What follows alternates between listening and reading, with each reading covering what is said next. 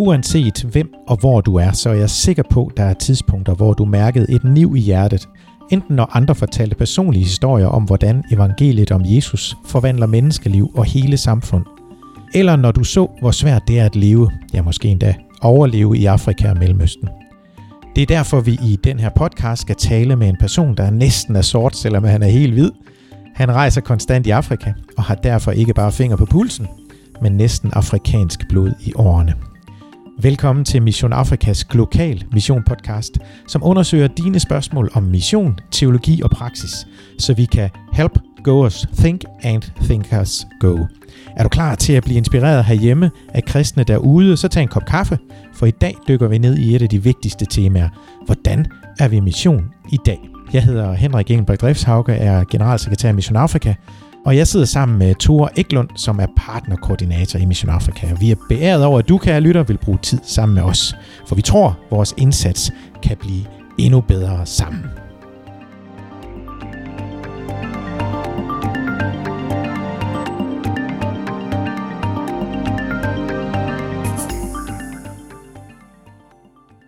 Thor, Velkommen her til, ja, jeg nær sagt til Mission Afrika, men til mikrofonen i Mission Afrika. Det er første gang, du sidder. Jeg tror, du kommer til at sidde her flere gange på vores nye podcast.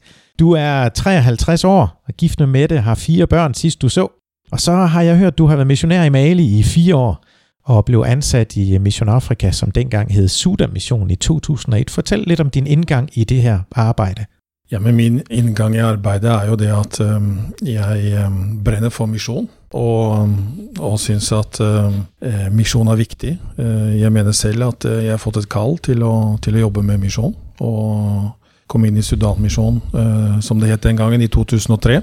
Og begynte å jobbe i Kamerun, hvor jeg reiste frem og tilbake og hjalp vår partner i Kamerun med å bygge opp en kirkeadministrasjon der nede i Kamerun.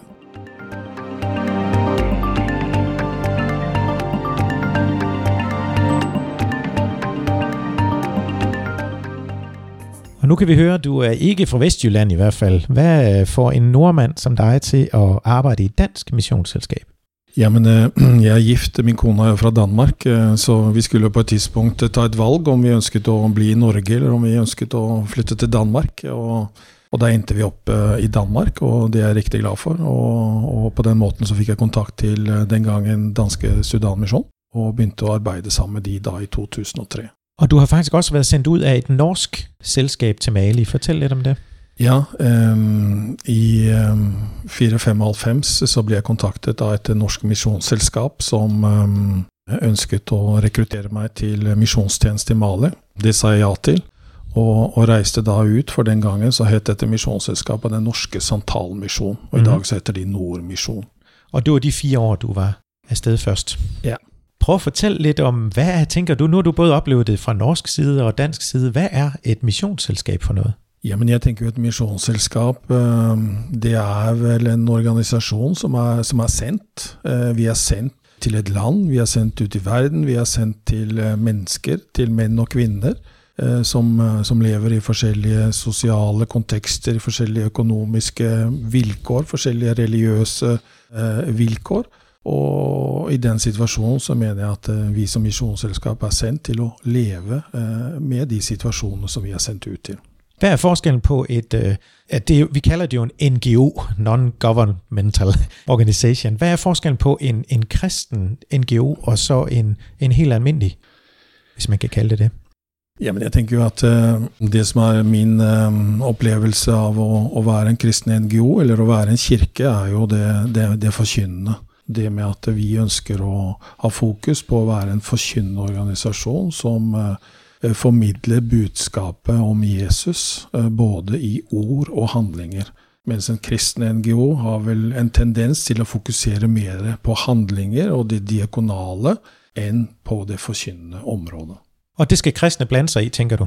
Vi skal blande oss i det diakonale. Vi skal ikke kun forkynne evangeliet, eller hva? Det er jo masse andre, der gjør det diakonale. Nei, jeg syns vi skal uh, absolutt uh, blande oss uh, i det sosiale arbeidet. Og da tenker jeg også at hvis vi går tilbake og kikker på Bibelen og Nytestamentet, hvordan Jesus levde mens han var her, så hadde jo han også stor fokus på de nødlidende gjennom helbredelser, besøk og, og, og fokus på å hjelpe de nødlidende. Og det mener jeg det er et must for oss som misjonsorganisasjon. Er det måske i virkeligheden der, hvor vi skal fokusere mest, eller hvad siger du? Det vet jeg ikke. I dag så lever vi jo i en kontekst hvor det kanskje er enklere for oss her i Vesten å fokusere mer på, på det diakonale enn på det forkynnende. Men jeg synes, og jeg er stolt over at vi i Misjon Afrika har klart å holde en balanse. Når vi ser på våre budsjetter, og når vi ser på de aktiviteter som vi støtter ut hos våre partnere i dag, så er det en god balanse imellom eh, det forkynnende arbeidet som vi støtter, og det mer diakonale vi støtter. Når vi ser innsamlingsmessig på hvordan eh, situasjonen er for oss i dag, så er det jo meg nemmere å samle inn penger til eh, det diakonale enn det er å samle inn penger til det forkynnende. Og Derfor så kan det jo være en eh, fare at man liksom løper etter pengene mm. og glemmer litt sin opprinnelse og sitt, sitt kall på at vi også skal være en forkynnende organisasjon. Og for mennesker, der måske har vanskeligt ved lige at, at identificere, hvad er det diakonale? Kan du lige sætte et par ord på? Jamen, jeg tenker jo det at det diakonale, det er jo det at vi skal uh, leve ut uh, Guds kjærlighet til mennesker. Mm. Og, og, den måten som vi kan leve ut Guds kjærlighet på, det er jo det å altså hjelpe folk som er i nød, eller folk som har problemer. Det tenker jeg er den måten vi kan leve ut uh, og, og, og, være diakonal. Og det er noen konkrete eksempler på det. Kan du give det i den tid du har vært pendlermisjonær? Ja, men eh, jeg tenker jo at eh, vi eh, har mange partnere som er riktig dyktige til å være kirke, og riktig dyktige til å forkynne. Mm. Og at vår oppgave har vært her de seneste årene å hjelpe våre partnere også til å bli dyktigere på det diakonale området. Til å nå ut til de som lider, til de som ikke har mat, til de som lever i ufred, til de som, som blir forfulgt, og, og vise kjærlighet på den måten der.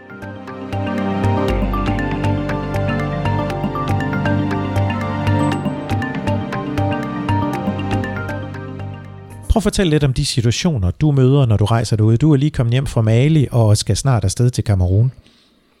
Jamen Det som uh, jeg syns uh, taler for den situasjonen uh, som vi ser ute hos våre partnere i dag, det er jo et stort press på fredelig sameksistens. Mm -hmm. Vi jobber jo i områder hvor det er, det er, krig, hvor det er terror, hvor det er forfølgelse, og hvor det ikke er nemt å være kristen. Hvordan gjør man det?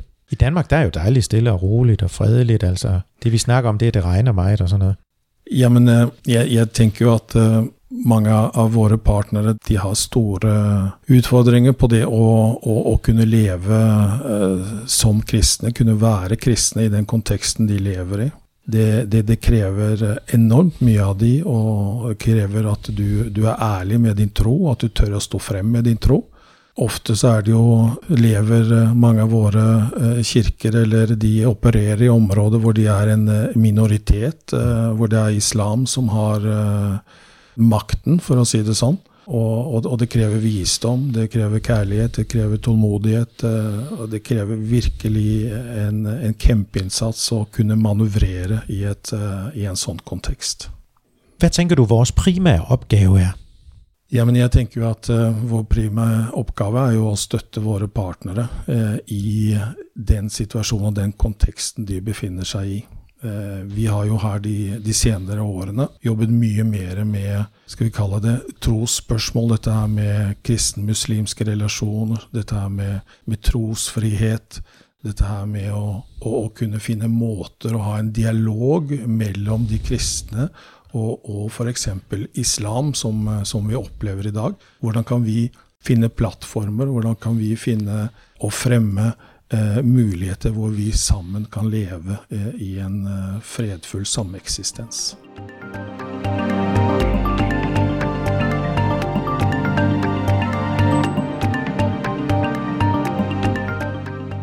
Som mission har utviklet seg de siste år, siden vi startet Mission Afrika Suda-missionen øh, i 2011-13, røvl i 1911-13 stykker. Der, hvad er den primære udvikling, du kan se, der er sket?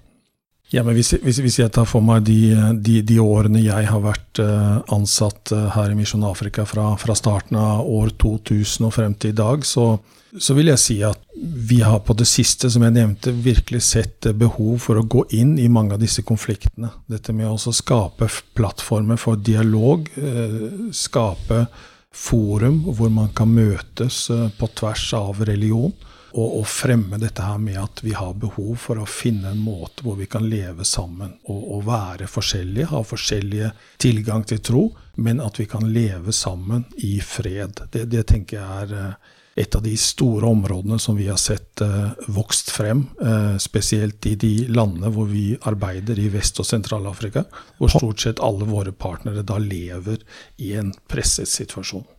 Og det er Centralafrika, Kamerun, Mali, Nigeria, Sierra Leone øh, og så også Uganda. Hvor, hvor, har du vært mest? Ja, men øh, Jeg har nok vært mest i, um, i Mali og i, i Kamerun. Altså fransktalende områder? De fransktalende områdene. Liksom Centralafrika, ja. ja. Prøv å fortelle litt om, Er det forskjell på de fransktalende og de engelsktalende områder i den måte vi skal række evangeliet til og lave diakonalt arbeid? Nei, det tenker jeg ikke. Nei? Det, det tenker jeg igjen går på dette her med at uh, vi er alle sammen skapt i Guds bilde. Så ja. om vi snakker fransk eller vi snakker engelsk, så, så tror jeg alle har behov for, for evangeliet og, og behov for å bli møtt av Guds kjærlighet.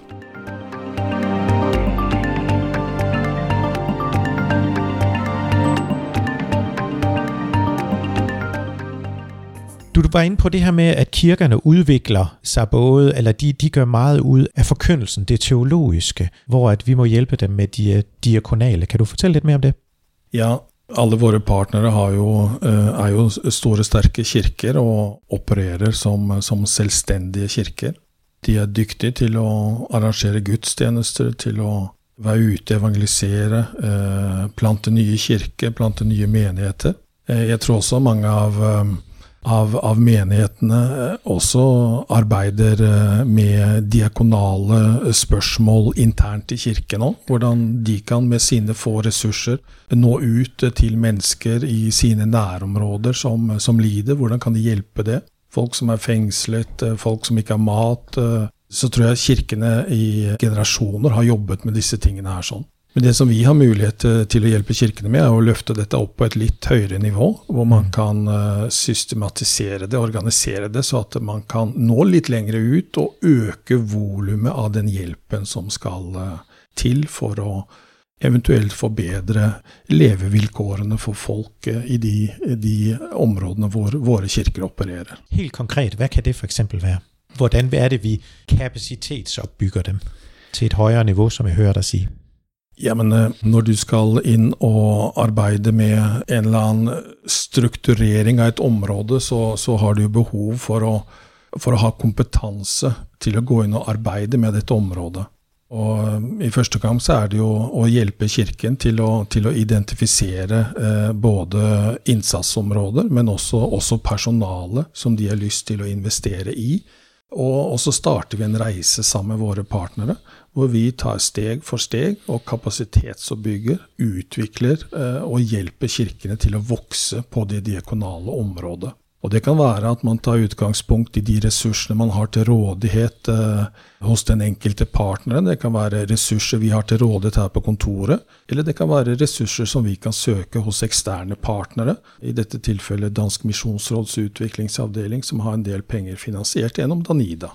Og du var litt inne på det her med, at, at uh, man løper ikke efter pengene. Nei. Eh, så det vil si, vi laver ikke prosjekter efter hvor pengene er, eller hvordan? Nei, jeg, jeg, tenker det er viktig at vi, vi, fokuserer på at det vi gjør, det er lokalt forankret i lokale behov ute hos våre partnere. Så det er ikke vi som skal definere den innsatsen eller hvilke områder vi skal arbeide på, men det er våre partnere som, som, som selv definerer det ut ifra den konteksten de lever i. Og det du sier der, det har jeg hørt deg si ufattelig mange ganger i de godt halvannet år jeg har vært generalsekretær her i Mission Afrika. Hva er det der gjør at du vekter det så høyt? At det er sånn et mantra, nesten? Ja, men eh, jeg, jeg syns jo det er en, eh, en, en forutsetning for, eh, for, nesten alt misjonsarbeid. er jo det at det er ikke vi som misjonsorganisasjon i dag som skal bære arbeidet ute, men det er våre partnere.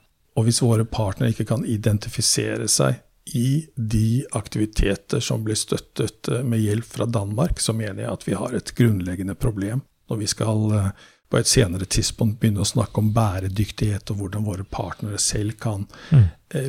bringe dette arbeidet videre frem uten vår støtte. Ja, for der er jo eksempler på danske misjonsselskaper, og også Sudan-misjonen Mission Afrika, at når noen av vores misjonærer kom hjem, så er arbeidet falt sammen. Måske i virkeligheten fordi det var selskapets drøm, men ikke øh, den lokale partner eller kirke og vennerne dernede ikke hadde fått eierskapet over det. Ja, og det er klart, øh, nå har jo Sudan-misjonen, eller Misjon Afrika, eh, over 100 års erfaring på misjonsmarken i Afrika. Og forholdene har også forandret seg opp gjennom tiden. I dag så jobber vi jo med selvstendige partnere som har demokratiske valgte bestyrelser og, og, det betyr det at eh, de som vi samarbeider med, de, de, de har kompetanse, de har kapasitet til, til, selv å identifisere selv og være bevisst på hva de ønsker å inngå i aktiviteter fremover. Så de unge kirker er blitt modne? Ikke bare kirkene. Generelt sett, hvis du ser Afrika, så har det jo skjedd eh, mye innenfor de siste 30-40 år på utdannelsessiden. Det, det er jo vokst opp uh, en ny generasjon som har langt, langt bedre utdannelse enn den, den forrige generasjonen hadde, f.eks. Og det eh, reflekterer seg også i hvordan kirkene drives i dag, og hvilken kapasitet eh, kirkene har. Det er utrolig mange gode, utdannede mennesker med kjempekapasitet som, som sitter ute hos våre partnere. Men hva lager vi da så, hvis de selv kan? Ja, men jeg tenker jo at uh, en av uh, de uh, store tingene som, som, vi kan gjøre, det er jo det at vi kan vise gjennom ord og handlinger om at vi tilhører den samme kirke. Vi tilhører den universelle kirke. Og jeg tror at vi har behov for å stå sammen, og, og, og vise det at vi kan stå sammen så tenker jeg en av våre positive eh, sider, eller de ressursene som vi kan bidra med i dag, er jo, er jo penger. Eh, Afrika er jo eh, hårdt ramt økonomisk, eh, og jeg tror vi har litt eh, nemmere å, å, få tilgang til midler som også kan brukes ute hos våre partnere. Så tenker jeg også Vi har erfaringer. Det å ha vært misjonsselskap i 100 år det har også gitt oss noen erfaringer som vi også kan ta med oss eh, videre til, eh, til våre partnere og vi skal gå videre sammen med de fremover. Man skal ikke gi kjøp på sin, eh, sin historie. Og, og, det at vi kan ta med oss ting vi har lært fra historien, og ta med oss det inn i fremtiden, det tenker jeg også er, er, er et spennende område. Og når de er så sterke der nede, kunne man så også tale om utveksling til Danmark? Den anden vej tilbage, eller hvad? Eller er det stadigvæk som i 1911, from the west to the rest? Nei, jeg tror uh, Global Misjon har uh, virkelig uh, forandret seg, og, og, og, det ville være spennende om vi også kunne åpne opp for å, å ta imot afrikanske misjonærer her i Danmark. Jeg mener jo at det allerede fins mange afrikanske misjonærer her i Danmark, men ikke i Misjon Afrika sitt regi.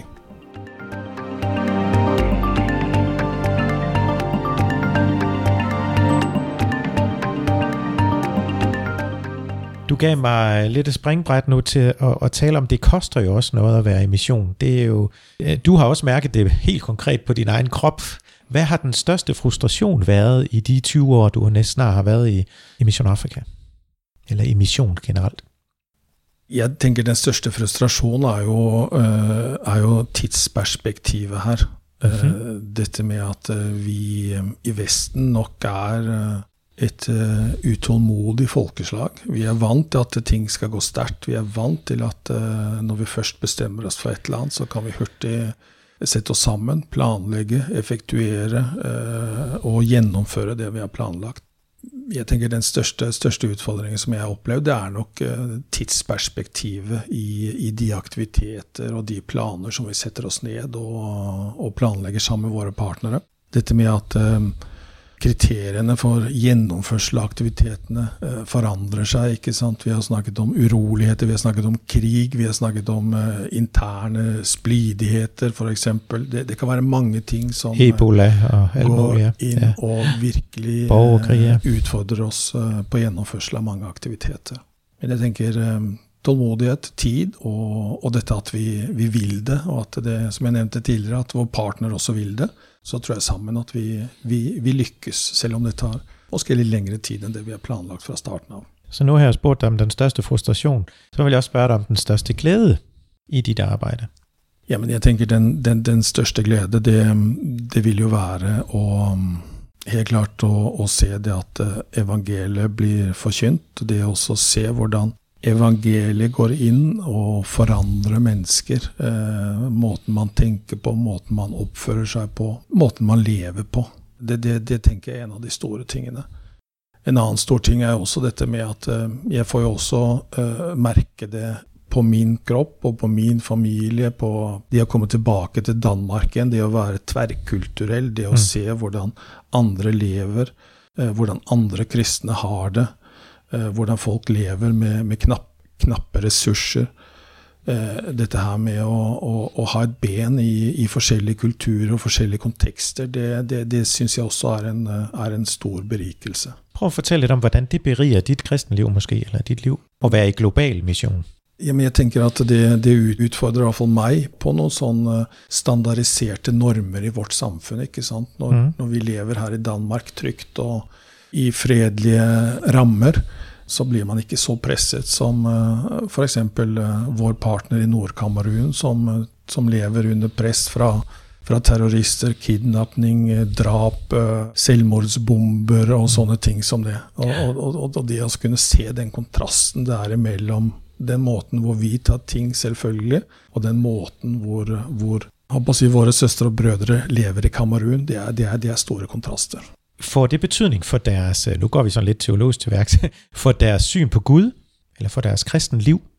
Min erfaring er jo at eh, når du, når du møter kristne som, eh, som, står overfor Jeg vet ikke om man skal bruke ordet forfølgelse, men i hvert fall lever som en minoritet og, mm. og er under press, så er jo i hvert fall mitt inntrykk, og det jeg ser, er jo at folk virkelig er rotfestet i troen og, og virkelig stoler på Gud. og mm man ser også bevis på at uh, Gud er der, uh, og også er til stede. Og det har du også opplevd på dine mange, mange reiser efterhånden? Det har jeg helt klart opplevd også på, på mange av de reisene jeg har hatt. Og, og, det er ikke alt man kan kontrollere og planlegge seg fra, så derfor så må man også stole litt på at uh, det er en høyere makt som også er med og har en finger med i spillet.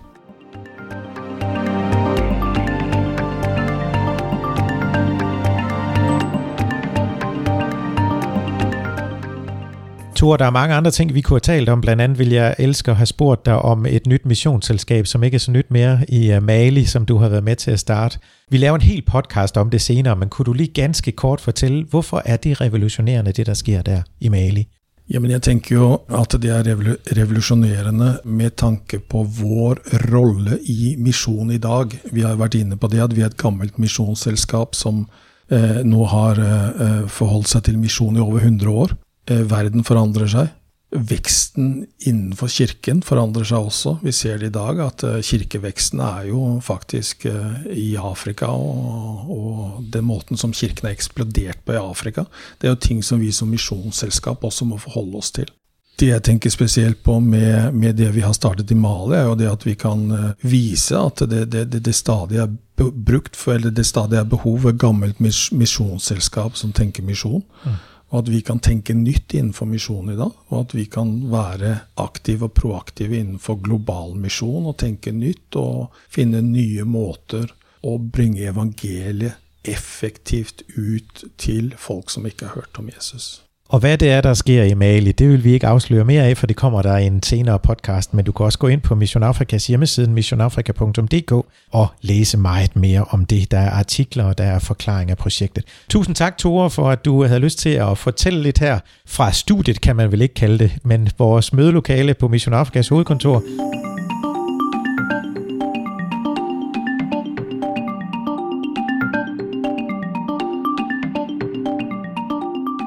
Hvis du vil have mere godt indhold om mission og teologi og praksis, så gå til missionafrika.dk, og når du er der, så skriv dig lige op til vores nyhedsbrev eller bliv medlem af Mission Afrika. Hvis den her episode har gjort noget fedt for dig, så vil det betyde meget for os, at du deler det med andre, så de kan blive en del af Global Mission. Giv os en ærlig anmeldelse og en 5-stjernet rating, og glem ikke at sende dit spørgsmål til podcast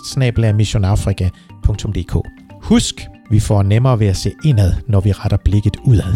Indtil vi lyttes ved igen, Tak fordi du var med, og Gud velsigne dig.